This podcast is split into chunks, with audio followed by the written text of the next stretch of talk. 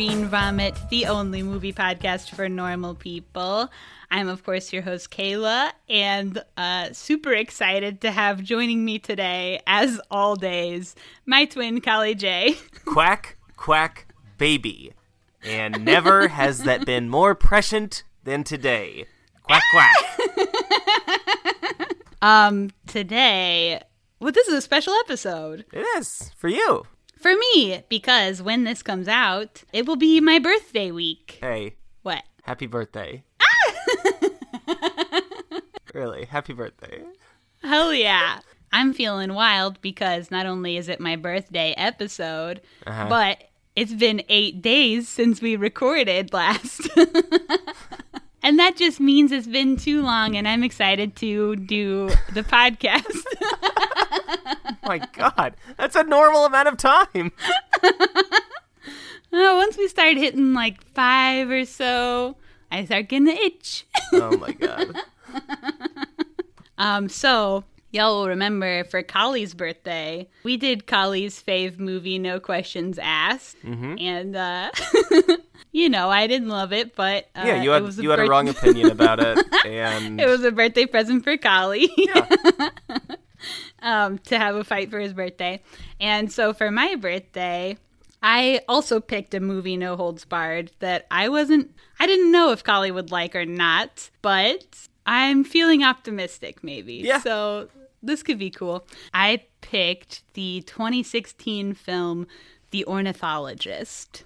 I originally watched this movie around Christmas time, uh, so a few months ago. It was actually recommended to me by uh, pal of the pod, Mike Saunders, past guest, who, when he sent it to me, said something along the lines of, This movie seems like basically your entire vibe. yeah, And uh, I'm inclined to agree, I think. yeah. The one thing it's missing from your vibe, I would say, is you Mm-hmm. you have like like yeah, your self-aware, kind of cheesy, fun part. Not that this movie isn't fun, but this movie Mm-hmm. Yeah. is very se- is serious throughout. Super serious, yeah, Yeah. for the most part. There's Um, one little playful spot, but uh, yeah, I'm pretty to serious. Oh, you know what? What? A lot of this movie was very playful for me. I Yeah? enjoyed a lot of this movie, and I'll explain why once we get into it. Yeah, yeah, yeah. Okay, so I guess let's just dive into the cast and shit. Hell yeah. This movie was made by a filmmaking duo, uh, Joao Pedro Rodrigues and Joao Rui Guerra da Mata, who have made a lot of movies together. They've been making movies together for like 25 years or something. Hell yeah. So for this particular movie, uh, they wrote it together. Uh, Joao Rui did the art direction, and uh, Joao Pedro directed the film. And he also plays the character Antonio later in the film. And Okay. side fact, not to bring up relaxer, but It's your birthday. the character Joao in it is my birthday. The character Joao in Relaxer, who shows up at the end of the movie, is named after these two filmmakers. Fun fact. Hell yeah. Okay, and then in the main lead starring role is Paul Hamy, and I'll I'll have more notes on the lead role later. I think I think I'm gonna wait until we get into the movie to bring up more. So, Kali, tell us what the critic scores are. Cricket scores are looking good in the neighborhood. Metacritic, we're looking at an 85. Yes, nice. Based on 14 critics. Rotten Tomatoes, we got 87%. I'm not even going to look at how many that's out of. Like, how, no, Oh, how many can't be- critics? how many uh, reviews. How many critics? Yeah. Uh, and then uh, Google users, yeah. 64%. Hmm. Yeah, that's about what I expect. I guess yeah. I guess that would be what I expect, although I don't feel like it's reflective of the movie. No, I agree. It is reflective of a general audience. What I would Agreed. expect from a general audience opinion. Yeah. I wouldn't Sure. show this movie to my mom. Yep. There's your metric. There's my metric. My mom wouldn't like it. Y- yeah, if you're if you're into sort of a more art house, artsy, slow vibe kind of movie, Yeah. then yeah. If you, there's a lot going on. okay, um so in lieu of watching the trailer because this movie is mainly in Portuguese, I'm going to have Kali read a plot summary. As he treks through the north of Portugal in search of rare birds, Fernando is swept away by the river rapids. Rescued by a couple of Chinese pilgrims, he tries to find his way back home through the eerie, dark forests where uncanny encounters put him to the test.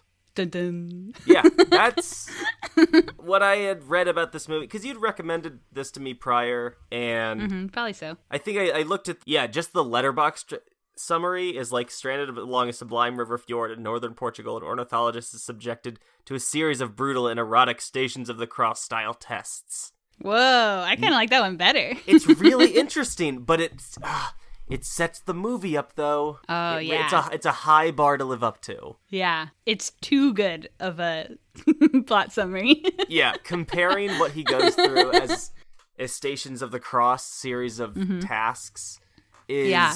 not inaccurate. Um, I would say yeah. you put two and two together on this movie. Well, you put like two, four, six, and like whatever background history of Catholicism you have laying around together, and you realize like, oh, this movie is like eerily linked to Saint Anthony, or it's like mm-hmm. very referential to Saint Anthony over and over. What's Yeah. going on there? And that's what like that's a huge thing that dragged me in. Sorry, I'm getting ahead of things, but Well, yeah, we can start with the setup for this movie. I feel like there's kind of a, a lot of setup yeah. for where this movie comes from, the idea comes from, and kind of what it's based on. So, you already mentioned St. Anthony. As a Catholic schoolboy, Yeah. what do you know about St. Anthony? very li- mostly little and anecdotal, but uh, Catholics love Saint Anthony, modern day Catholics especially, just because he's the patron saint of lost things, lost people, the lost. Mm-hmm. And so, if you lose your keys, say a little prayer to Saint Anthony. My my stepmom does it all the time. Drives me fucking nuts. Can't fucking stand it. She says Saint Saint Tony, Saint Tony, something something. It's a rhyme, Not Tony. and it makes me just want to like hey, we're Italian. no, it makes me disrespect the Italian. I guess. no, but then I, I I was racking my head and I was like, I it's very hard to keep all the fucking saints separated. There are 10,000 saints. Did you know that? I never knew that. I mean, I, I had to memorize. I wrote a lot of reports on a lot of saints for a lot of bullshit purposes, and Mm-hmm. very little stuck with me. But Saint Anthony, that's really all I knew. I knew he was Franciscan, a Franciscan monk, Mm. and that yeah. I read his Wikipedia page after the movie. Oy. So Yeah. I kind of refreshed my memory a little bit about I tried to read his Wikipedia. I'll tell you, shit's boring as fuck. You want to know the worst thing? Is I, I love that shit. Yeah. I love reading. It's just like, oh shit, he wasn't initially a Franciscan. He went. He was in a different monastic order. See, like three of those words already just made my eyes close a little bit. It's boring, but like it to me, it's like yeah, I'll say it. It's like it's like people who are fascinated with like World War II and Nazi history. Yeah. it's like you got to know what the bad guys are doing. What's all this? What's all? What's all? It's fucked up with these people. Like, what are they worshiping? yeah. what do they do all day? And it's like, especially like Catholic history. Holy Hmm. shit, been riddled with like fucking disregard for human bodies. Yeah. They got no respect. True, the Catholic Church got no respect uh, from me. And that's why we cannot back them. I do not. I, I would never back the Catholic. No way. Yeah. And actually, neither does the filmmakers here. Hell yeah. They are not religious at all. so, the main character in this film is very loosely based on St. Anthony. Mm-hmm. Also, the movie is a bit autobiographical as well.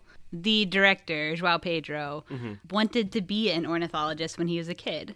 So, before he ever studied cinema, he hmm. studied biology and he was like trying to catalog all the birds around where he lived and stuff like That rules. yeah, and so he says that when he was about 15, he started becoming obsessed with cinema, and his obsession with cinema kind of replaced his obsession with birds and ornithology. Mm-hmm. So, this film for him was a way for him to capture that spirit from his childhood.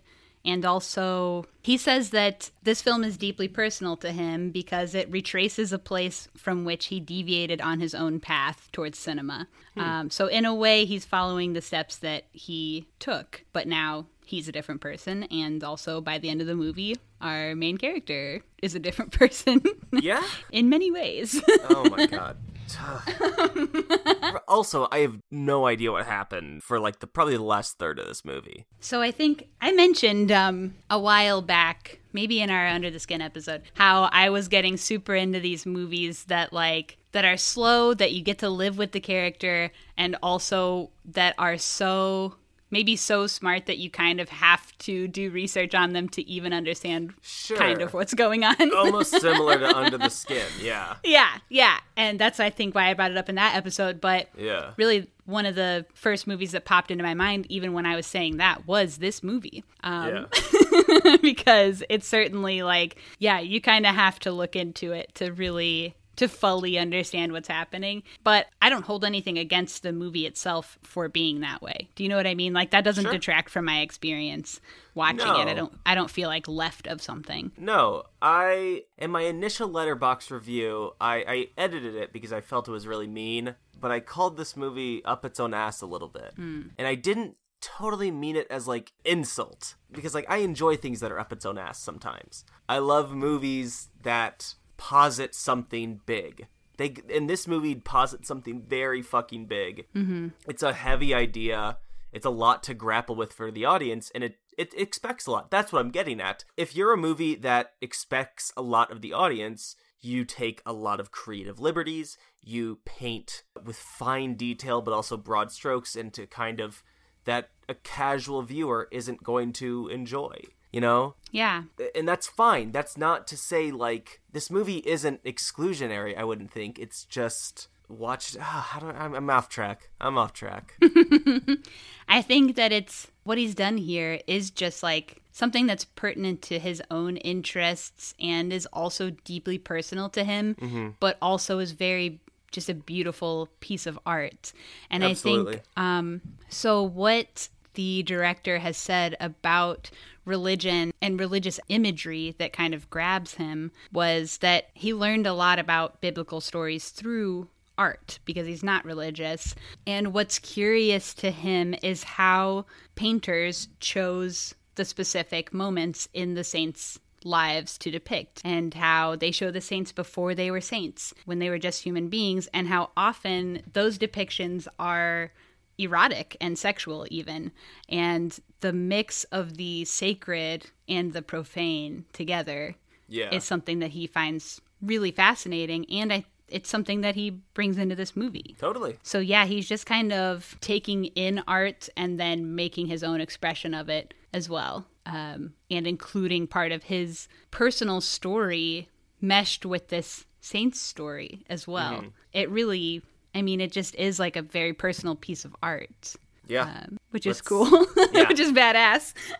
Hell yeah. Okay, so there's the why, I guess. Okay, so when we get into the actual movie of this, the notes I have to bring in on Paul Hamy are that uh, Joao Pedro Rodrigues actually dubbed all of his voice throughout this movie. So all of the Thought it sounded a little. all of the voice Yeah. that you see from the main character is actually Joao Pedro's voice. So it's all ADR. Yeah. Yeah. They said they they casted him because he has a very instinctive acting ability and he doesn't depend on words so much, which I also find to be true. He's very good actor just like being, just living, you know. Yeah. Yeah. But, you know, towards the end of the movie, we'll just go ahead and spoil it because there's just no way I can't talk about Yeah. it. Yeah. Yeah. towards the end of the movie, the main character turns into being played by Joao Pedro. And mm-hmm. They said that he shot the scenes both with Paul and with himself, just in case he didn't like seeing himself. but it came together, and then it followed that he would dub his own voice over Paul Hamy's voice. And it's kind of the idea that he's already inside of that body, ready to come out. He says his body's already inhabited by me, and I'm also inhabited by his body. So it's sort of like a body double involving both flesh and voice, which I think is a really cool way to look at it. But he also did say that Paul Hamy is French, and uh, his Portuguese accent just Sucks. wasn't good. he said he tried to learn, and you know he did what he could, but he's like, you know, he doesn't sound Portuguese. Yeah. so Sure. uh, so there was also that. But I do like that idea of like that he was always inside of him just waiting to come out. Yeah. I think that's really cool. Yeah.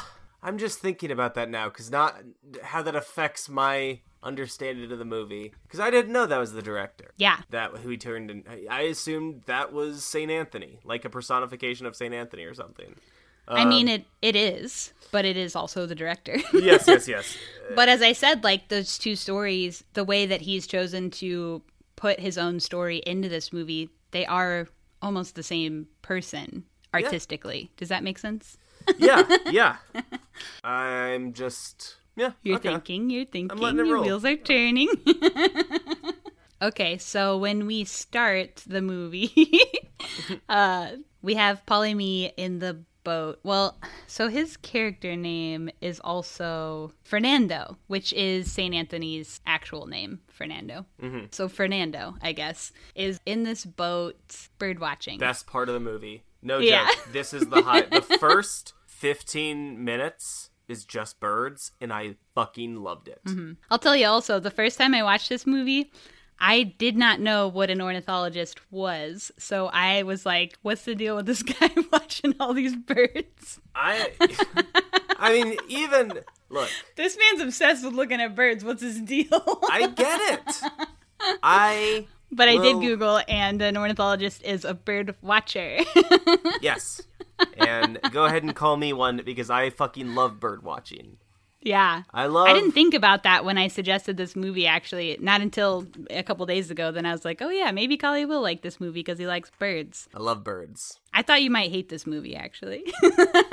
there there were moments I, it was Yeah. up and down there were parts where i was like that i didn't enjoy and there were a lot of it was Mm-hmm. i mostly enjoyed this though and that rocks. yeah and but the birds seriously and i'm not it's not like oh i just love it because it's birds like no the way these birds are shot Yeah. it is gorgeous and it's so fucking enjoyable i l- just loved it Yeah. my notes are like birds rock, waterfowl is number one, less human, more birds, please. I hate Fernando because he's not a bird. Anytime birds aren't on screen, everyone should say, Where birds?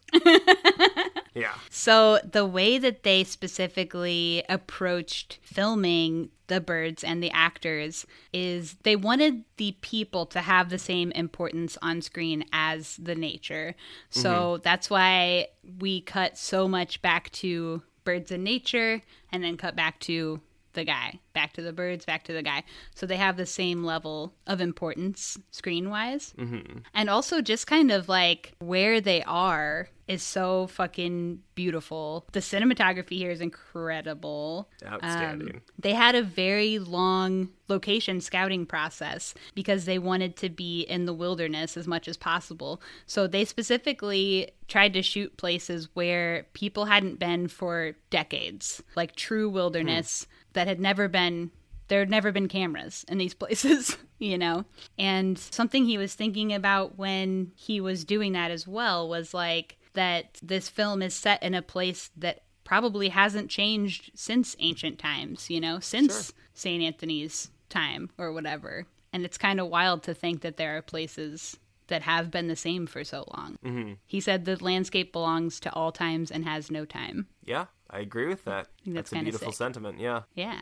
And and yeah, I mean it is fucking beautiful everywhere they are in this movie. Yes, I agree. Yeah. It, it- Especially totally the gorgeous. opening. Yeah. Yeah. And how they shoot both from his perspective watching the birds, but also from the bird's perspective That watching him. Nuts. Nuts as fuck and cool as hell. I loved it. Yeah. Yeah. It, it takes you the first time you see it, you, it doesn't quite register because you're so used to, you know, you see those shots in movies a lot when they're in big Mm-hmm. open landscapes like this. You you do get big, you know, like drone shots. Bird's eye view, if you will. Yeah, yeah, and then second or third time it registers with you because you see the there's a texture difference to the visual. Um, Mm-hmm. Yeah. The way they're lensing is a little different. Yeah. yeah, yeah, outstanding. Yeah. And like maybe there's some stuff there about like it's not only about how you as a human look at nature, but how nature looks at you back. Sure. And maybe also when it's specifically you're thinking of birds, like because this movie is so focused on like religious context or whatever, you know, the birds are up there in the sky, maybe like how God's up there in the sky looking down. I don't know. That could be a thing. Yeah. Sure. Yeah. So pretty early on in this movie, he gets a phone call telling him to take his medicine. Yeah. Because of that, pretty much right from the jump, there's some kind of stake there, right? Like of being in nature, if he loses medicine, something could go wrong, and we're worried about his sort of mortality from the start. Yeah. And I also think looking at how they they did dubs, right? They dubbed all of his voice, like I said. Um, I think they did a pretty good job at. There's not a ton of dialogue in this anyway, but Mm-mm. when he is speaking, like the camera doesn't show a lot of his face. He's either mm. shown from behind or in shadow or from afar or with a tape recorder because yeah. he is tape recording his stuff. So like not a lot of his mouth is shown. Oh. I think that that really served the movie too. If they were going to do dubs, which they did, yeah, I think that they really did it smartly so that you don't notice. Because yeah. I never noticed. Uh, the first time I watched it, I had no idea. I had no clue. yeah, that makes total yeah. sense. I mean, I can't imagine the whole film back, but yeah, like those all sound like smart ways to prepare for holy shit, the work put into dubbing must have been insane. Yeah. Uh, I mean, yeah, like I said, there's not like a ton of dialogue anyway, but yeah. To get it to sound right, sure. Yeah. So he's watching the birds so hard. He gets caught up watching this black stork mm-hmm. super intensely, so hard that he gets overtaken by some rapids we see his kayak flip. Yeah. And then we kind of cut away to some women. Yeah, some new not bird characters. Yeah, so like we kind of don't know what's going on with him for a little bit. And we're introduced to these two Asian women hikers. Yep. Or they're specifically Chinese women hikers. Mm-hmm. One of them's knee is bleeding. Yep. And they do a, a blood tasting. Yep. I wrote, they are gay blood freaks. and I was yeah. not wrong. You're not wrong. The girl freaking gets down, the non knee bleeding girl gets yeah. down on her knees to suck the blood out of the knee. Yes. I still, to this day, to this moment, don't know why this was happening. Is there a. What's the deal? What do you think? They. They. Here's the thing. They talk about following Saint Anthony, and here's where that gets mixed up: is saints in general are not exclusive to the Catholic Church. Mm-hmm. Uh, there are saints in other uh, sects of Catholicism. What have you? These are two Christian girls. They're Christian, potentially Catholic, but they're into like some uh, I would almost wager that they're in like a real small branch kind of hardcore Catholic, like Opus Dei, if you remember that from fucking Da no. Vinci Code. Never seen it. Uh, well, they're super Catholics. They're hardcore mm-hmm. Catholics. They like uh, in the book they famously like flogged their own backs for mm, their sins. Okay. So like the thing about these two pilgrims is they are into like not quite voodoo, but like mystical. It's like Catholic mystical. Mm, mm-hmm. They talk about curses.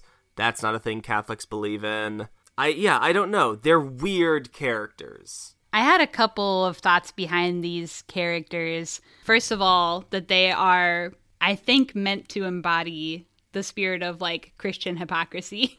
like we haven't seen that that much up to this point, but like I mean they freaking capture and torture this man, you know. Yes. For, and a little bit where they're supposed to be good Christian neighbors, right? If they're good Christian girls. And they're also gay together, which is like anti Christian. Because they are gay blood freaks. They are gay blood freaks. But also, I wondered if there was some kind of subtext to the girls specifically being Chinese because Joao Rui, who is you know, one of the filmmakers grew up mm. in Macau, which was a Portuguese colony until 1999 when it became a Chinese colony. And they have another movie called The Last Time I Saw Macau.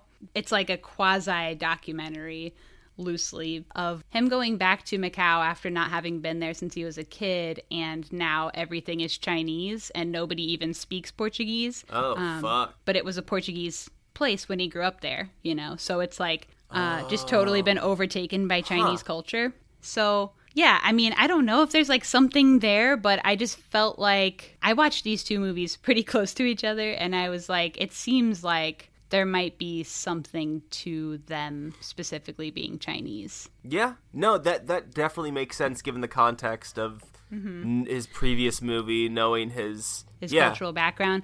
Like that they kind of i guess in a way they kind of try and take over the quote unquote culture of the main character as well. I mean, they completely derailed his life, but I mean, it's not like he was really doing great in the first place. Hmm. They did technically save him, yeah. But then they also guilt him into like leading them somewhere. They really get his balls in a bind. literally. Literally, I wrote that. That is a literal note I have. When they, okay. Yeah, so first of all they are lost as hell. They're praying in the woods. There's a picture montage in the movie of their girls trip Uh, which seems to be actually a device that these filmmakers use pretty regularly is that picture montage scene so they do eventually stumble upon his body washed up on shore passed out. Mm-hmm. They cpr him. They seem pretty benevolent at first. Yeah, they give him some strange tea. and basically, they say they need his help. Because they're so lost, they need him to walk them to Santiago, Spain, on foot, which is. Although they are both in the western coast or whatever, they're pretty far apart. it ain't walking distance. it ain't walking distance, no. Yeah, He's kind of basically like, no. uh, I'll try and help send you in the right direction, but no. And while they're all chilling, is the first time that we get the hoots and hollers from the woods. At this point, when I'm hearing the hoots and hollerings, I'm wondering when are we getting to the bird factory? What's the bird factory? I'm just want I'm wanting to see more birds. Mm. So they say that they think that the hoots and hollers are the devil, to which he replies, There's no such thing as the devil or God. And that's kind of when they find out that he's agnostic, I guess. Yeah. and they don't approve. Also, in that scene, there was a really cool usage of shadows. Like, do you remember they, uh. at some points, the action is the shadows of the guy and the two girls on this big rock, just lit by the fire. Okay. It's just their shadows. Yeah. And they kind of cut between that and the actual, you know, people of it all. And first of all, I just think that's cool. It looked cool.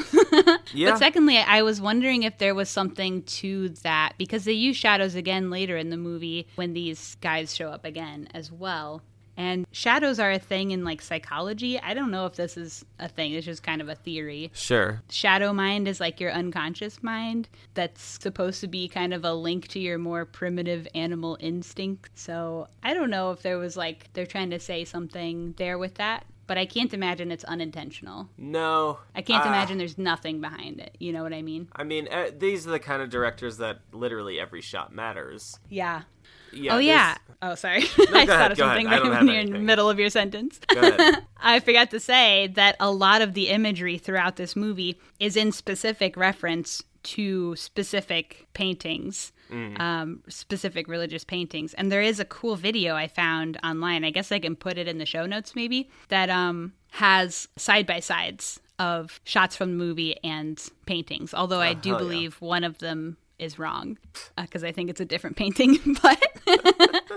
But I think they're mostly right, and uh, it's pretty cool video. It's like four yeah. minutes. Just that kind of goes on the note of, yeah, every shot is super intentional. Yeah. So they tell him that they're good Christian girls and he has to sleep outside. So he does. And when he wakes up, the man's tied up in some sick bondage ties. Very complex. And he's just in his whitey tighties. Yeah. And one of the first things that happens, so he's tied up, standing up, alone in his whitey tighties. The girls are still in the tent, probably asleep. Mm-hmm. And one of the first things that happens is that he sees that black stork again. Oh yeah, yeah, yeah. So the boards are back in town. I did love this. Yeah. Uh, Oh, this was my fave. So we go back and forth between the bird's perspective looking at him and his perspective looking at the bird a couple times. And then Yeah. he looks down and has sprouted a gigantic boner. this movie pushed my limits with the you didn't love that? no. I surprisingly didn't. You love to see pipe. I do. I famously love to see pipe. pipe, and I tell you what, I I don't know. Wait, if was he was the- he too hot? Uh, I did not find him hot. Too out of town. skinny. Too skinny. He's not skinny. He's built. He's built like a the transporter guy. What's his name? Jason Statham. He's built like Jason Statham. Well, just like Jason Statham, this guy needs to just accept that he's going bald. You love bald guys. Yeah, I love bald bald guys. I love bald guys. This guy is a coward.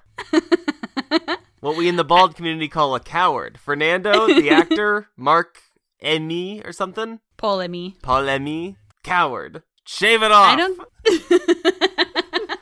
I don't feel like he's he doesn't seem that bald in real life. No, no, He's- he's got a fine head of hair, I think. Uh huh. He's also a male model, by the way.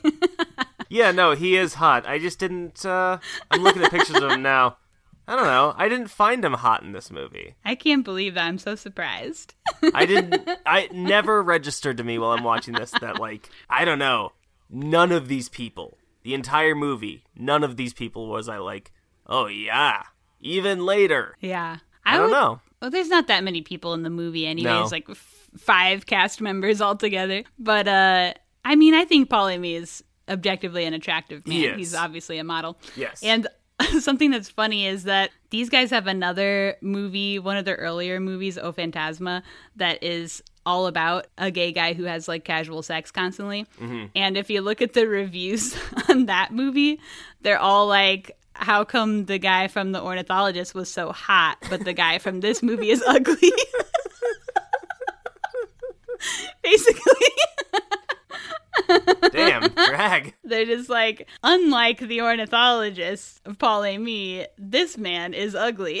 like, it's so rude. That's the difference. oh, should say the filmmakers are also, uh, they're fam. They're gay. Okay. That makes more sense. Yeah. Because I did not know. Well, we'll get to it. Never mind. yeah, we'll get to it.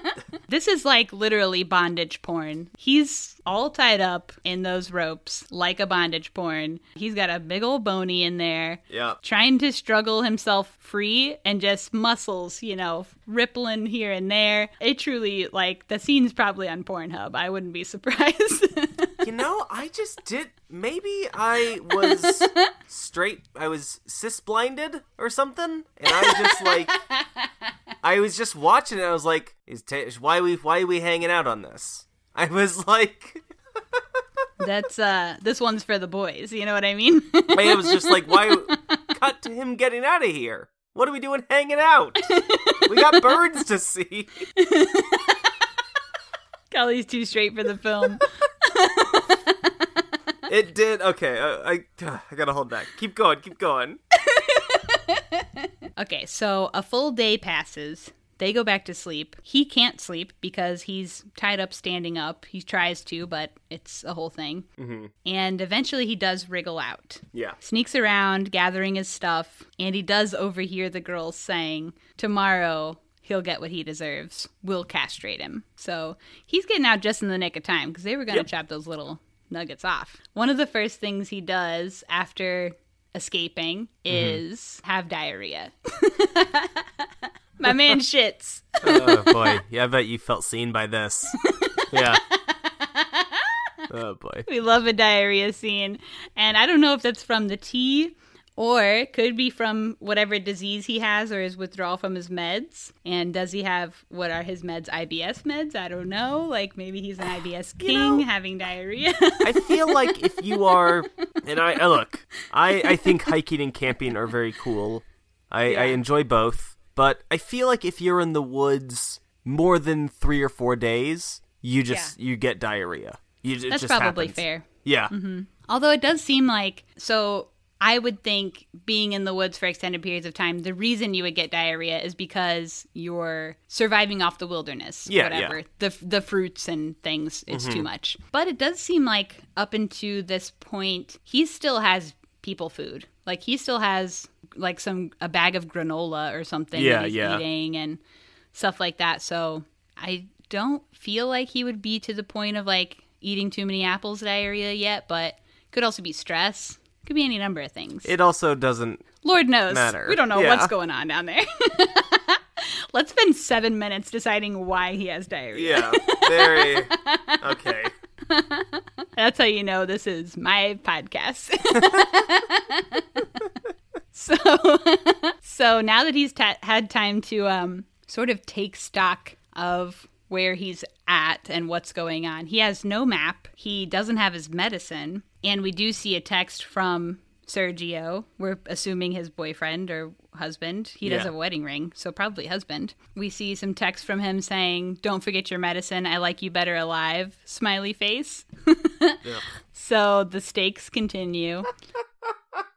What are you chuckling? the stakes continue. The stakes continue. We're worried about his mortality. I was not worried about this guy. I was like, just know if he doesn't take his medicine, something bad could happen to him. look, by the point the bondage happens, I was Mm-hmm. like, I think I, at that point I knew, like, yeah, this is a weird movie. Yeah. And so I was like, mortality, mortality. This guy, uh, we we need to, like, is he alive now? is, is any of this real? Hmm, yeah. So once he takes stock of, you know, he has no phone signal, no map, very little supplies, no medicine. Yeah. We just kind of get a while of him kind of hanging in nature, sort of defeated. What am I going to do next? Yeah. And actually, while they were scouting locations for this movie, the car broke down in the middle of the wilderness. And the director mentioned just having that feeling that nature is kind of stronger than you think it is. It's a little stronger than you, maybe. Sure. It always is. Yeah. Yeah. And like, it's not something you really have to take that much stock of until you're in the middle of the wilderness alone. Your only transportation breaks down, you know? Sure. uh, sort of thing, and then suddenly you get that feeling like, yeah, this world is stronger than me. I don't know, just kind of cool and something to think about, and I think something he tried to also put into this movie once he felt it, you know. And I think you kind of get that here when he's sitting there with no supplies, Yeah. just kind of like I'm in this world with nothing to eat, don't know where I am, can't call anybody, kind of shit. yeah, totally. So right after this, he stumbles on a site where uh, he says a strange ritual took place. and that's when he finds his ID with the eyes burnt out, Oh, his yeah. empty backpack, the other half of the boat, and uh, some trees with balloons on them. It's a whole scene there. yeah. And his phone still isn't working. He finally finds the beach where he started, but all of his stuff is gone, including his car. And so it's just getting like more and more hopeless, kind of. Yeah.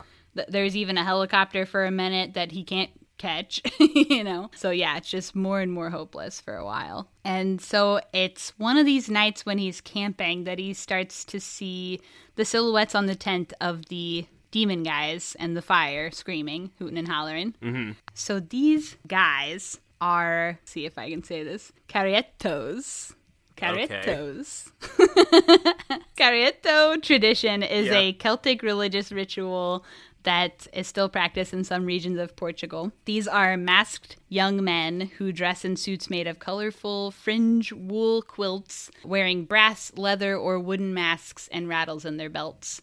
Mm-hmm. And they go out during the week of Ash Wednesday. So they normally go out on Shrove Tuesday, which I guess is Yeah. the day before Ash Wednesday. Mardi Gras, Fat Tuesday. Yeah. Yeah, all that. And they go out on the prior Sunday. They appear in groups from every corner of the village, running and shouting, hooting and hollering, as they say, and they. I mean, me. Yeah. Um, frightening people, robbing wineries, and they also target single girls in a fertility ritual, which you can maybe imagine what that Cool. might mean. Uh, it's a sort of initiation for unmarried boys. So once you're married, you no longer get to participate. And uh, during these celebrations, they can pretty much go crazy and do whatever they want.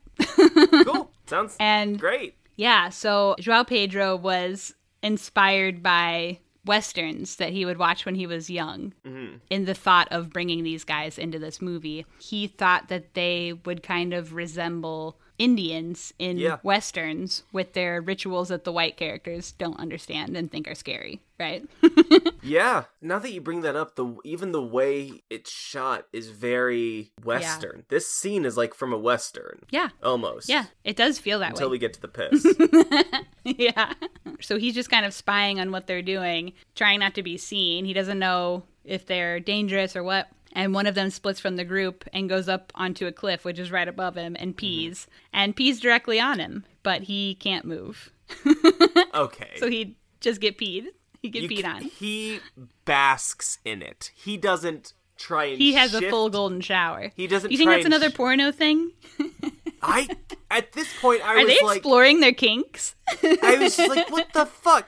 Basking in the full piss is a weird move. I think he was too scared to make a noise. These guys seem really in tune with the nature and stuff. Like here in a minute, they like hear a pig from across the way. Yeah, yeah, yeah. know? But like he doesn't even like grip up against the wall or like shift his torso to any side or like move his neck out of the way. He just like it's going on his What if he uh, crunched forehead. a leaf or something? They're so close. They could okay. just kill him. Okay, you can literally tilt your head and not make noise. My man t- like turns into it. He's like, oh, it's piss bath. Oh no. he had a little golden shower. He did, and I honestly, like, earnestly questioned if he enjoyed it. Yeah, and maybe he did. I mean, we already saw him do bondage porn, Yeah. and the bondage porn was also supposed to be like a torturous device for him, right? But it is Oh, yeah. pornographic imagery. This is por yeah, getting pissed on is pornographic. I mean, to some people, yeah. I mean, so is you know bondage to some people. That's not what to I'm saying. everybody. Yeah. We Yeah. got, we got through lines. Okay. Oh my god, okay. holy shit. And including what the next thing is, they're all like sexual taboos. Oh, okay. Wow. Yeah, you're right. cool. Yeah. Um, yeah, so the next scene, he wakes up on the beach by a dog, looks up and sees a boy sucking a goat's tit. Sucking on a goat titty. Which, yeah, bestiality. Yep, exactly. Wow. This is a breakthrough. Yeah. Just Incredible. depicting sexual taboos. Yeah, that rocks. And that goes back to that, what did we say? The intersection between the sacred and the profane. Yeah. That's so cool. And of course, the guy sucking the goat's tit is Jesus. We find out before that that he's deaf. yes. And the moment that I found out he was deaf, I just wrote, swear to God if he fucks this deaf guy. Why? Why did that bum you out? I don't know. I was just because he seemed Callie so was being so straight today. I know. he seemed so mean to Jesus. well, I think the thing was, at first he thinks that Jesus is a hearing person. So he's approaching him as a hearing person. Agree. Yes, yes, yes. And Jesus doesn't know what's going on because he's not a hearing person. Yes. So it just causes like a lot of tension to rise really quickly because it's like, why aren't you listen to me? Like, t- say something, you know? But uh, but it's just a misunderstanding. And once he realizes, oh, you're just deaf, like then you know the tension's calm. But yeah, there was some tension at first, and there Yeah. will be again. oh my God. but they're they're nice for a while. They're friendly for a while. They splish splash. They splish splash. Um, Jesus gets him a potato question mark out of his bag. I don't know what that was. Yeah, it looked like a potato. Both of their penises when they go in the water. Yeah, they get butt ass naked. They lay on the beach and sun soak, sprawled out naked. Yep. Just beautiful nude out in the sun. Two boys being dudes. I was I was sick of looking at Dick at this point.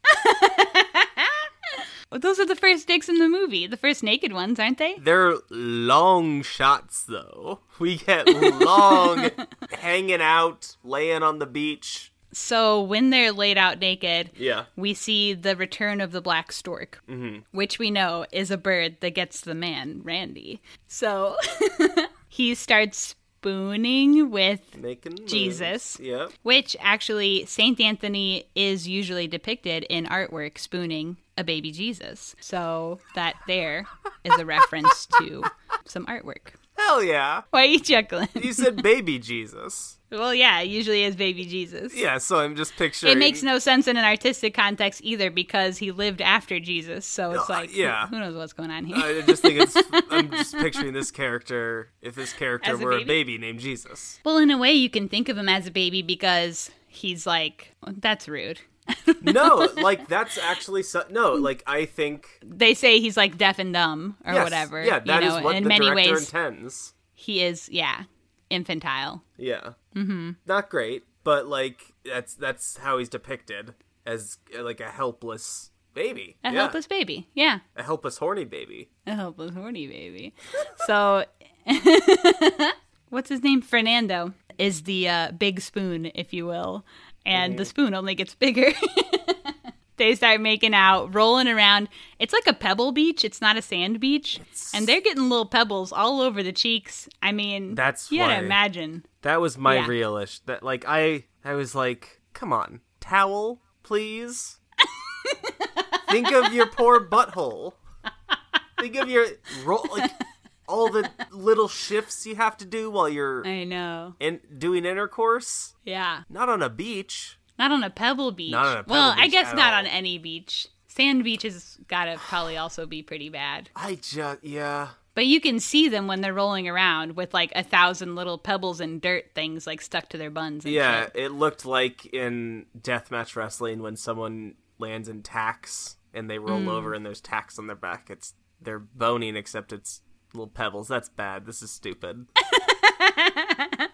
So they got rocks in all the crevies and they do sex.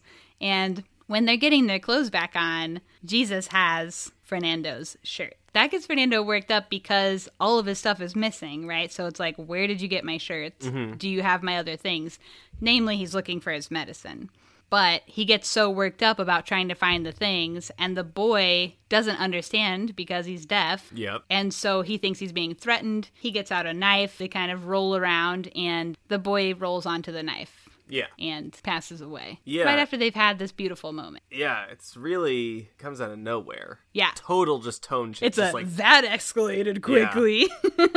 and there's also something interesting I noticed is the placement of where he is stabbed yeah. is uh, very reminiscent of where Jesus Christ famously was was stabbed while he was nailed to the cross by Roman soldiers. Um, I was like, okay, yeah, you put in a little something for the Catholics. Jesus got stabbed there too, and this character's named Jesus.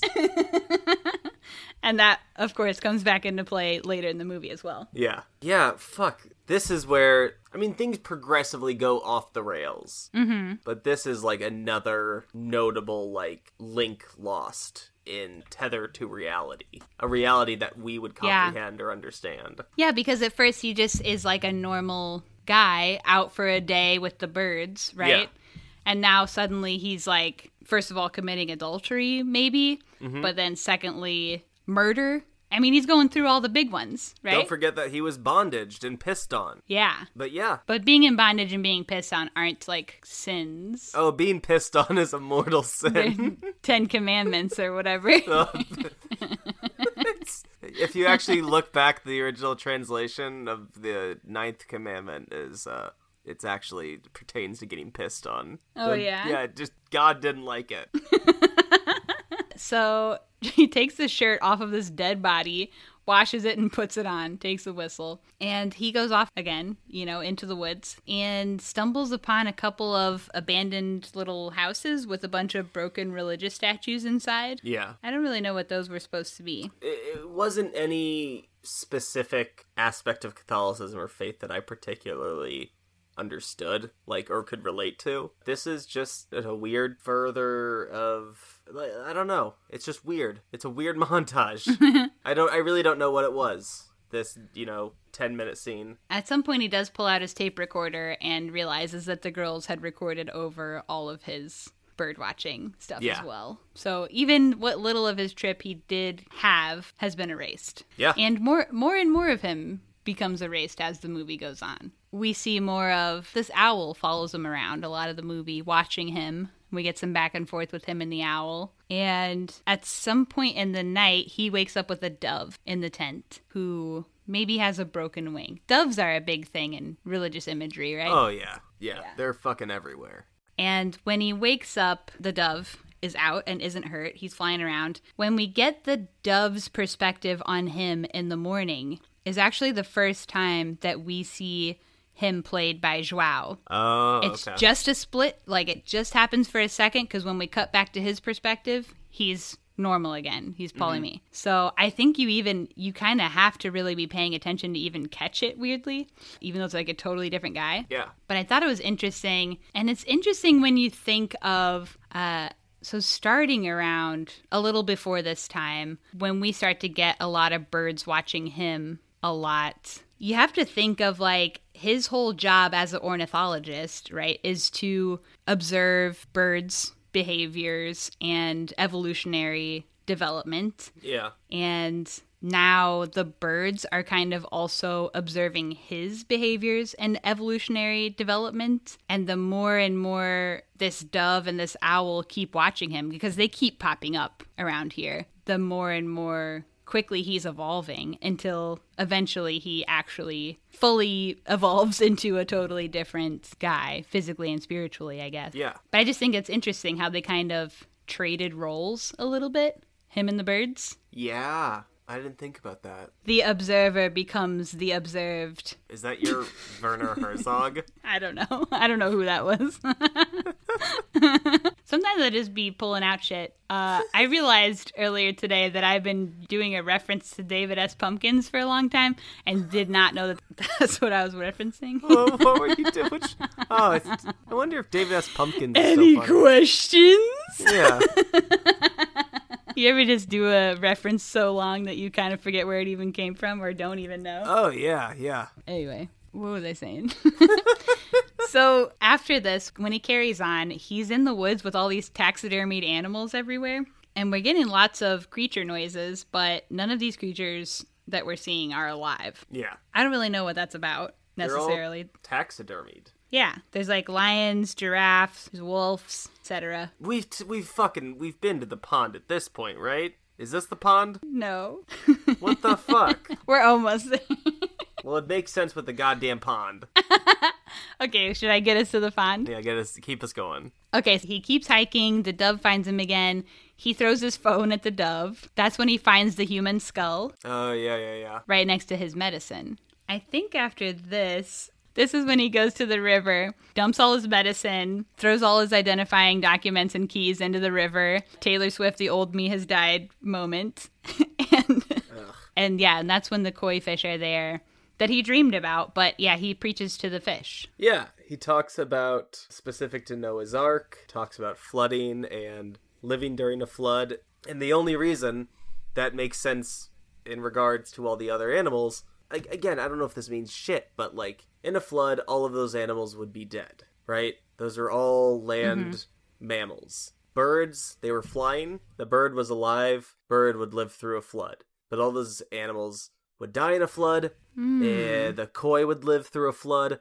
I don't know if it means anything, but that's the vibe of this movie. It's just like, does that mean something? Or Okay, yeah. So we're saying like sort of in this world is having a little flood moment right now. Mm-hmm. And yeah, so all those animals that he passed, yeah. That's why they're taxidermied and not living. And the Yeah. only living animals we see are birds and fish. bingo. Interesting. This is also a reference to a specific story of St. Anthony preaching to the fish. Basically, people weren't listening to him preach, so he went down to the shore and started to preach at the water's edge until a great crowd of fish was seen gathered before him. And uh, all the people of the town flocked to see all these fish looking at him preach. To which he replied, The fish are more receptive to my message than y'all, basically. And then That's- they finally would listen to him preach. There are so many fucking stories in Catholicism that are that exact same bullshit, Yeah. just in different forms. It's just like, sounds like none of you are listening to the gospel. Ever heard of it, folks? It's just like every saint dies. These fish are open to Jesus' message, okay? Why aren't you? yeah. Every saint dies because they were like they're all missionaries, so they all like go to non-Christian places and are like, "Hey, if you don't follow this, you're gonna fucking die, you monsters." And then Yeah. the natives kill the saint, and like saints like, "All right, bye. Guess you're not ready for this. The fish are though. It's stupid. Shut the fuck up." And after this is when he also burns off his fingerprints. That was pretty badass. Fully wilderness boy now. Yeah. Right after that is when we get the three topless horseback hunter ladies riding up, which is also a reference to a specific painting, Diana by Theodore Bonenberger. Um, I know. Bonenberger. yeah. Hell yeah. So hard to know what's reality at this point in time. yeah, because that would never happen. Well, yeah, that would never happen. Also, the way he plays with where this movie is set in time is kind of interesting too. And I think he uses time periods, time pieces, uh, references to specific things, kind of in the same way that we saw in The Love Witch. So these women who are on horseback speak Latin, but they're also wearing like contemporary trousers and footwear, but they're also using bows and arrows. Like they're kind of time wise all over the board. Yeah, You know? yeah. So yeah, it's kind of unclear where we are in time ever. And this movie, also only one cell phone. But yeah, so I think he uses time stuff in an artistic way as well. in Yeah. this. Just kind of cool. And so, yeah, these ladies are hunting an antelope, we think, but then they shoot this man in the tummy and do a warrior pound on the chest. But then he wakes up and they say, Oh, you were just sleeping out here. So maybe that was a little dream. Yep. We don't really know what's going on here, I think. yep. I wrote this is too hard for me to get. At this point, I'm just in full like, all right, let's see where this goes.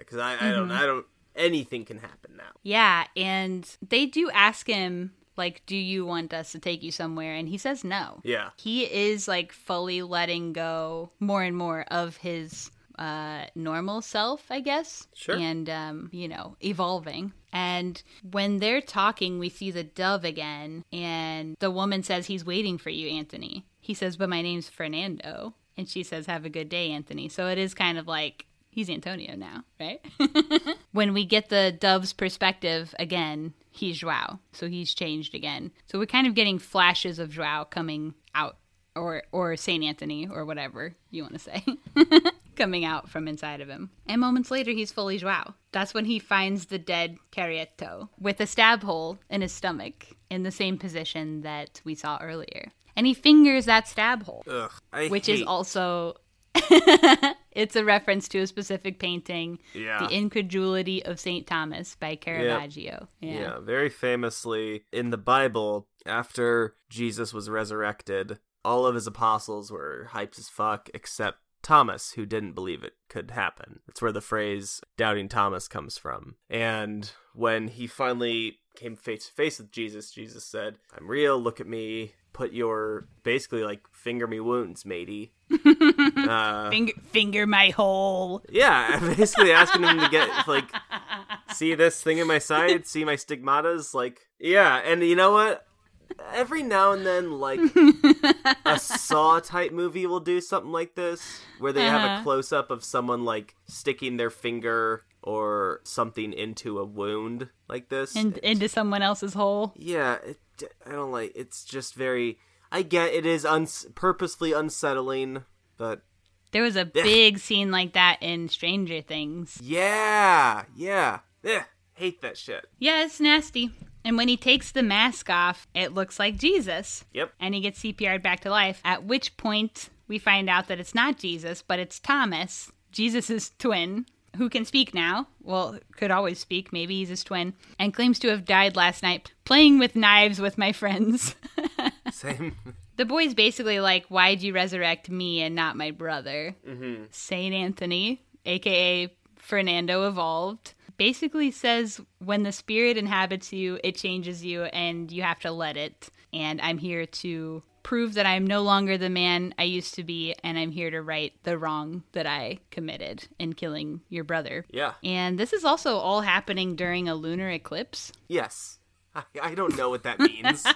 I don't know. You don't know what a lunar eclipse is? I I know what it is, but like Oh. Lunar eclipse kind of signify a time to embrace endings and let go of things that are no longer serving you. This scene really is the end of what was left of Fernando and the beginning of what's going to be St. Anthony. New Year, New Me. Yeah, New Year, New Me, exactly. We do see Thomas mm-hmm. cut his neck. Fernando's neck. Yeah. Yeah, but it's kind of both of their neck because they're the same person and it cuts back and forth between their faces We with some crazy Oh smoke yeah, yeah, yeah, they did. Yeah. So I think that that is like the final death of the old him Mm-hmm. to where now he's just going to be the new him, St. Anthony. After death, Mm-hmm. we see him and Tomas walking down the street. They finally get to the city. They're walking down the street. They see the Chinese girls on the other side of the road Mm-hmm. who say, Hello, Ant- Antonio. Finally, you found your path. And Yeah. uh, the, the two boys hold hands and walk down the road. They're heading into uh, Padua. So Yeah. famously, Saint Anthony is Saint Anthony of Padua. Mm-hmm. Stupid. Stupid saints. I hate them. Stupid Saints, but ending of the movie, what's your thoughts? I mean, it, it's coherent in a sense. It- this movie does have the the themes are the through line. Uh, the Yeah. vibes are the through line, and I guess if uh, you're thinking of it uh, as his autobiographical story as well, then it is also like the guy who played Fernando was the young ornithologist him, right? And once he evolves, then he has now grown him both metaphorically and physically. yeah, absolutely, And this movie is about his journey to growing into him as well. definitely. So at the end of the movie, he's him. Yeah, you're, yeah, absolutely. Yeah, the ending's solid. It wraps it up nicely. That's it. What do you want from me? So what are we gonna rate this out of five? We've rolled the creds. Roll creds. I have an interesting issue with this movie that only spurned up because of this podcast, of this recording. Oh no, what? There's so much of this movie that makes it so much more interesting. Like so much of this movie, and it ma- it makes it make sense if you do all of this background research. Mm-hmm. is a movie that is made for you in the sense that there is a buttload of research to be done, and it informs so much of the movie. And I think that is very cool. It's it's like putting Easter eggs out for people, and and for for someone who who is excited, who is into doing research about movies and really getting into the nitty gritty of it. That's outstanding. Me personally, I don't love that. It's a Yeah. little like, uh, no, this is this is your art. Like this is your chance to get things across to me. Don't give me home. I don't. I'm not going to do homework. But also, I don't think that there was much that you felt like you were missing. Like you didn't know what you didn't know. No, you know no, what I mean? not at all. It certainly adds a lot to know, but without knowing, I still think the movie's enjoyable. Like I didn't Oh, know all this the first time I watched it. Yeah. Yeah, yeah, yeah. It does not detract anything from me. Mm-hmm. Uh, it just I'm sitting with it now, and I'm just kind of like I don't You're know. overwhelmed by it all. It's, it's, I wouldn't say I'm overwhelmed as much as I I don't know why my feeling is like anger at it. uh, because I, I guess because I'm reading it as like kind of exclusionary, but it's not because it's not necessary. It doesn't matter. It's fine. Uh, I give it three and a half stars, baby. I like this movie. okay. I am gonna go four and a half. Hell yeah. I love this movie. I loved it the first time I watched it when I knew none of this shit, and I loved it again the second time I bought it on DVD because I love it and I want to watch it more times. I find it just so. I find it so pleasant to watch. Really? Yeah, I would. That wow. I it's so chill. almost everything you've said about that this movie, I'm like, yeah, I can't disagree. Like it is, it's incredibly like beautiful. Blah blah blah. This is not like a chill Sunday. Oh, it's just like an easy day, man. We're gonna hang out, watch this guy get tied up in bondage, get pissed mm-hmm. on. Fucking Yeah. like there are aspects, there are times in the movie that are chill. I love it. The last third of the, the of the movie though is like it's a train going off the rails. No, I love it. I mean, I think it's yeah. yeah, it's not only gorgeous. I've already said I love these movies with this like sort of meditative pacing where you get to exist with the character and kind of just just vibing with the character Yeah. for a while. I think that rocks. The art of it, I mean, just all of it's really beautiful and then there's just Gorgeous. there's, you know, some queer aspects obviously that's uh of my interests. yeah, yeah, and being like a little fucked up also of my interest. yeah. No, I, this is a I great just really movie. enjoy this movie. Hell yeah. Four and a half. All right. Would we recommend? I say yes, obviously. Uh, I would say yes. You're getting into some. You're going on a ride. Uh-huh. Like it's a lot. I think it's just a beautiful movie to take in. Yeah, it is. Yeah, a lot of care in it. I love it. Okay. Now it's time for Screen Vomit.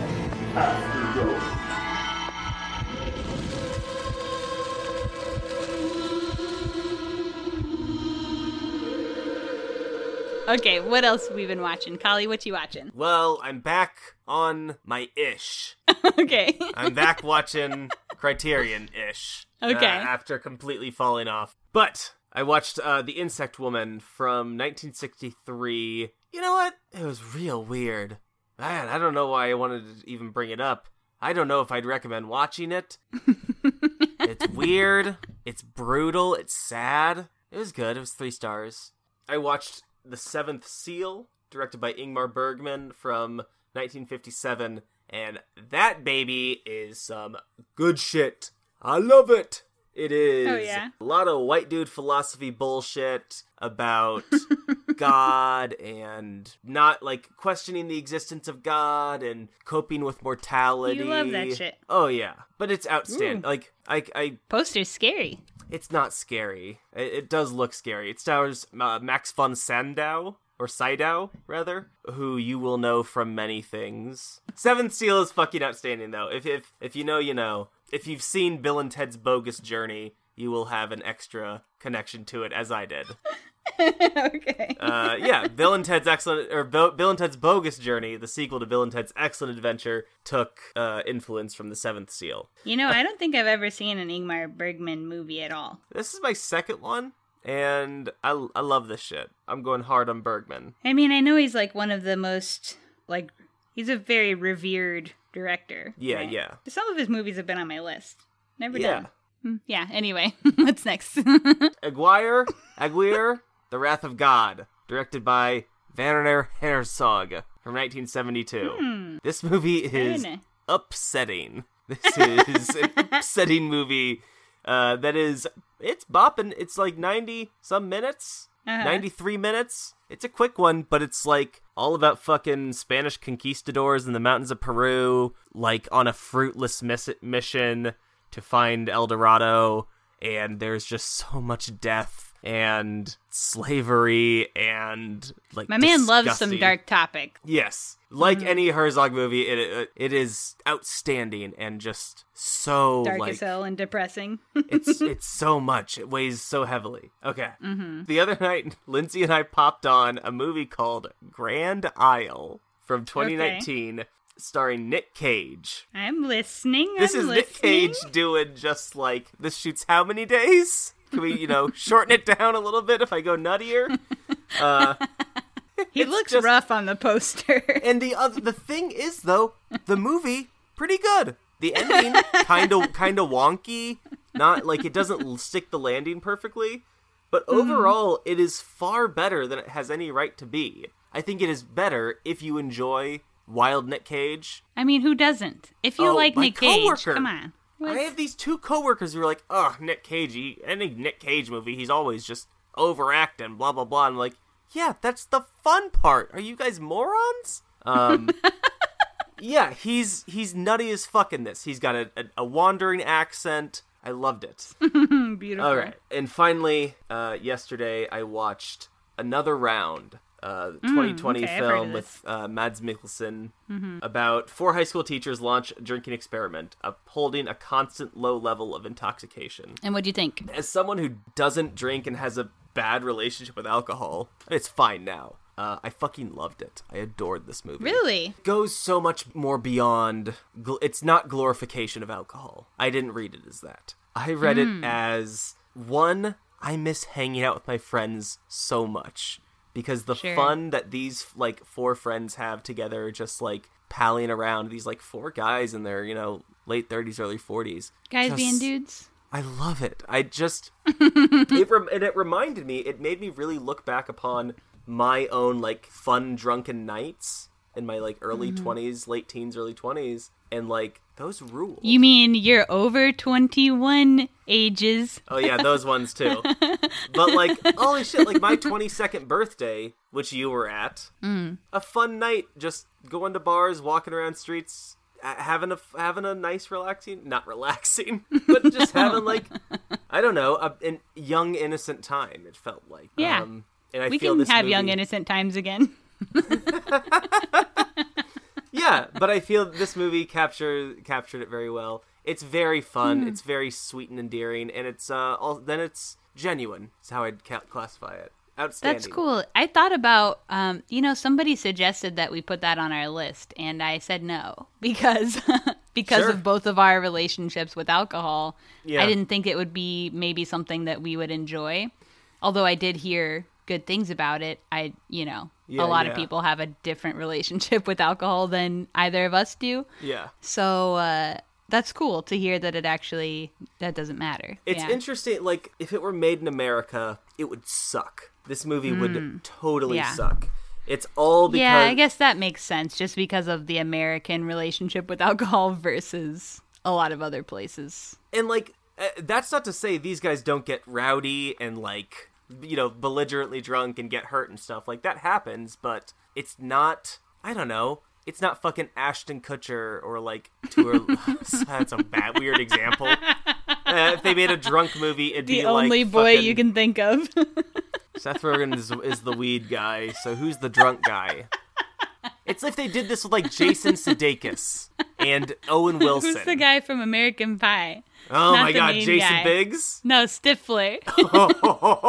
Seann William Scott. I love Sean him. William Scott. I just watched. Well, we'll get to it. I just Okay. watched a movie he was in, but Highly I thought of him. recommend another round. What have you been watching? Oh, it's my turn now. Yeah. Okay, so I actually weirdly listed mine in ascending order from starting from the one I enjoyed watching the least to most. so this week for my 90s horror club, we watched Final Destination, Yes. the original. Hell yeah, Which- baby.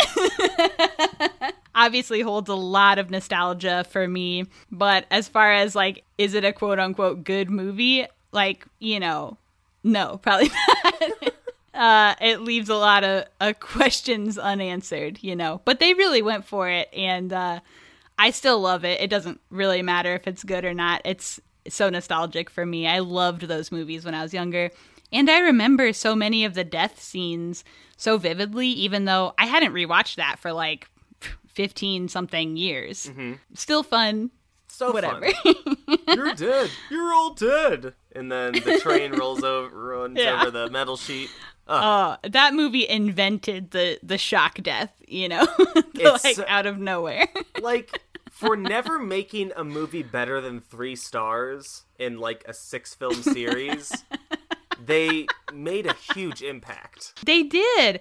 That's what I'm saying. Like, I mean, we've talked about before, like how I don't remember. I've seen so many movies in my life. I don't remember that many specific scenes like that, but I remember a lot of the deaths specifically from the Final Destination series. Yeah. All these years later. And I think that that has to say something. You Big know? ups to the final destin, and you got Ali Larter in it. Uh, notorious racist, yeah. Oh, is she notoriously racist? she got a black guy fired off of a show she was on because she refused to uh, have sex with him or whatever, or like to be romantically involved with his character because he was black. yeah, I'm saying you got Devon Sawa. Okay. okay, shut the hell up. You're always talking about Devon Sawa. Yeah, and what about it?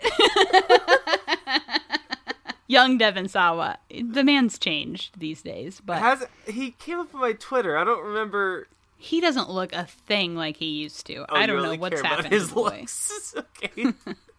I don't know.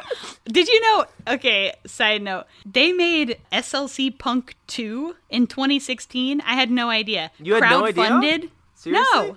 How did I not know about this? Uh, yeah, it was a everyone. Everyone on Facebook was just like, "Ugh, do you see that? There's they're gonna make it like I think it was maybe uh crowdsourced, crowdfunded or It something." was, yeah. Yeah. And people kept sharing the link, just being like, "Why the fuck are they doing this?"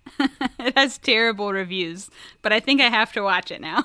I mean, yeah, but like, I didn't know it existed. What? I was just like, what's he up to these days? Look at his thing, and it's like SLC Punk 2. What? Get out of town. The man stayed busy, though. He's acting and shit all the time. Disa? Mm-hmm. I don't know what, but he's got shit on his IMDb for every year, so. Good for him. Yeah. Okay, number two.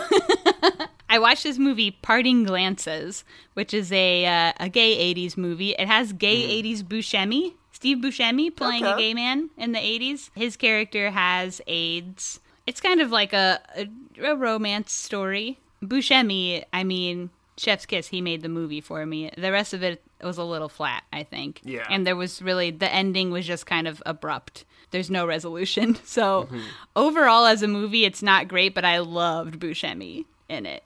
Uh, parting glances. Okay, number three. I watched the movie Mommy, 2014 movie. Oh, hell yeah! I Have haven't you seen seen? it. No, no. On the list Okay. for a long time though. Yeah, it was on my list for a long time too. Very cool stylistic choices. The main actor, super, super good. Just incredible. Movie made me ugly cry. it was sad, upsetting. Uh, yeah. Good. Good movie. I felt the beginning was slow, but it's almost necessary to get the emotional impact of the last third or whatever. Yeah, So yeah. I forgive it for being a little slow at the beginning. Okay, number four. Other people. I'd never seen this movie. I feel like I'm late on it just because it's so my shit. Do you know this movie? No, no. It has Jesse Plemons, who you hate, I think. Ugh, I love. He's an outstanding actor. uh huh. Don't quote me on this, but like picking up the baton where Philip Seymour Hoffman left off, level good. Mm, yeah, I agree. Yeah. But unbearably, I cannot stand his face. like such a fucking rat-faced goon. oh, don't be rude. I'm so like I he's I know I don't he's good. I hope I wish Yeah. literally nothing but success for him. It stars him. It also has Molly Shannon. It's written by Chris Kelly, who created this show I liked, and I think I brought up a long time ago, probably over a year ago on Pod called The Other Two. Chris Kelly was a writer for SNL. He's a comedian. Well, he's a comedic writer. So there's a whole bunch of comedians that I love in this as well. They even do a scene at UCB. Like a, they go to an improv show and there's mm-hmm. like all these improv comedians that are really popular there. It's like sort of a comedy, but it is about it's like a, a sort of autobiographical movie about Chris Kelly. His mom died of cancer. so Okay. the movie is like Molly Shannon dying of cancer. Uh, and that's not a spoiler. It like she dies at the beginning, and they go back and show like when she was alive to dying. yeah, yeah. So it's like a pretty sad story, but it's also there's a lot of comedy in it. But it was another cry movie, so I've been crying this week. What's up? but it was very good. Hell yeah. That's on Netflix too. And then lastly, Yeah. oh, okay, I watched an incredible movie. The kind of movie that gives you butterflies in your tummy just because it's so good and cool. Okay. Uh, this movie, Angst. Uh, I think the the English name is Fear, but that's the German name, and you can look it up by that on Tubi for free. It's from 1983. It is a super like art house uh, horror s- sort of slasher movie. I hesitate to call it a slasher because it's not really like any other slashers I've ever seen. It's based on a true story of a real serial killer, but it's not a serial killer I've ever heard of, so I don't know. But the cinematography in this movie, oh my god, Yeah. it's insane. I it got me so hyped. I want to tear up a little just thinking about it. this guy who did the cinematography, I've looked him up and I started watching. He has a whole bunch of shorts. Mm-hmm. His name is uh, super Polish, Zbigniew Rybczynski. I think that's how you say it. Anyway, he's incredible. He's visionary. Um, I mean, just I read things of other people talking about him, just like nobody knows cameras, film techniques more than this guy. Nobody studied it as much as him. He created his own devices to like make really cool shots. Uh, it got me so hyped. It was so cool. Yeah. It was so cool. And if you're a person like me, uh, who's a big dork and loves to know background info on movies and productions and stuff like that, there is info to be found. Hell yeah. it's very cool. Also, I bought the Blu-ray and it has like so many cool features. Uh, it has an intro from Gaspar Noé, or Oh, however wow. you say his name, Yeah. who like says it's one of the coolest movies of all time. Damn. I can't believe that I'd never heard of this movie even uh, until I heard of it Friday morning. I watched it Friday night. I bought it Friday night. and I read about it all weekend and watched a bunch of Zbigniew's shorts all weekend because I was so. It's so cool. It's Yeah. so cool. Okay. Angst. Angst yeah. is what it looks like. On the list. So that's what I've been watching. Everybody watch Angst, please. It's just very good. And tell me if you do. I don't know anybody else who's seen it, so. I got a, a, a mutual on Letterboxd who's seen it. Oh, yeah? Gave, gave it four stars and said, weird shit. It is weird shit, that's for sure. And it is it is kind of violent. I mean, Hey. there's only a couple deaths, but they're pretty they're kind of violent. Whew. And that runtime? Short. 75 minutes. Yeah. Oh, it's so good. Hell yeah. Okay, so that's what I've been watching. Before Yeah. we get to plugs, we actually had a a listener question, a question from a normal. Oh, what? so we had a question from a normal, and the question is, what's your desert island movie? I you sent me this last night, and you were like, "Hey, I'm I'm letting you know this now, so you can know tomorrow." And I was like, "I'm not gonna figure that out now." And I didn't. and I tell you what, I, I've come to this moment, and my answer is uh, Spirited Away.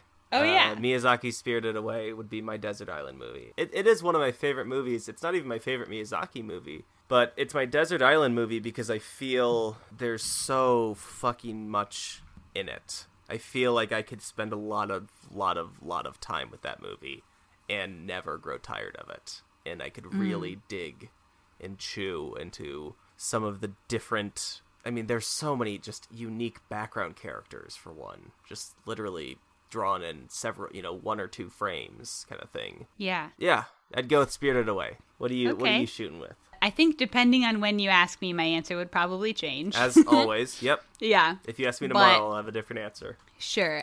At the moment, after thinking about it for a, a couple days, I think that I would go with Buzzard, actually. Hell yeah. But I'd say, can I bring the DVD with the special Oh my features? God. And I get. but, I think similarly that because I mean something I love about their movie, the Sob Noise movies, of course. Yeah. Uh, not- talked about them to damn death. But uh, something I love about their movies is that there is so much. They're so tight. They spend so much time honing them down that everything is so tight and there's so much detail involved that they also are movies I think you can watch over and over and over again and pick out something new every time. Right? Totally. Like you can a new joke will hit you the third time watching the movie that you didn't even pay attention to the first two times because there's so many other jokes, you know, or you know something in the background or whatever, some detail. Uh, I, yeah, I think their movies are just ones that you can watch over and over and over again. That movie in particular, I think, is so funny. Hell it yeah. also has cool tunes, and I mean something else I like about watching their movies is um that it feels like hanging with my people, you know. Yeah, totally. And if you're alone on a desert island, I think that's a feeling you'd want to have. And uh, so that's why I picked Buzzard. Hell yeah. All right, that's our desert island flicks. Okay. Hell yeah.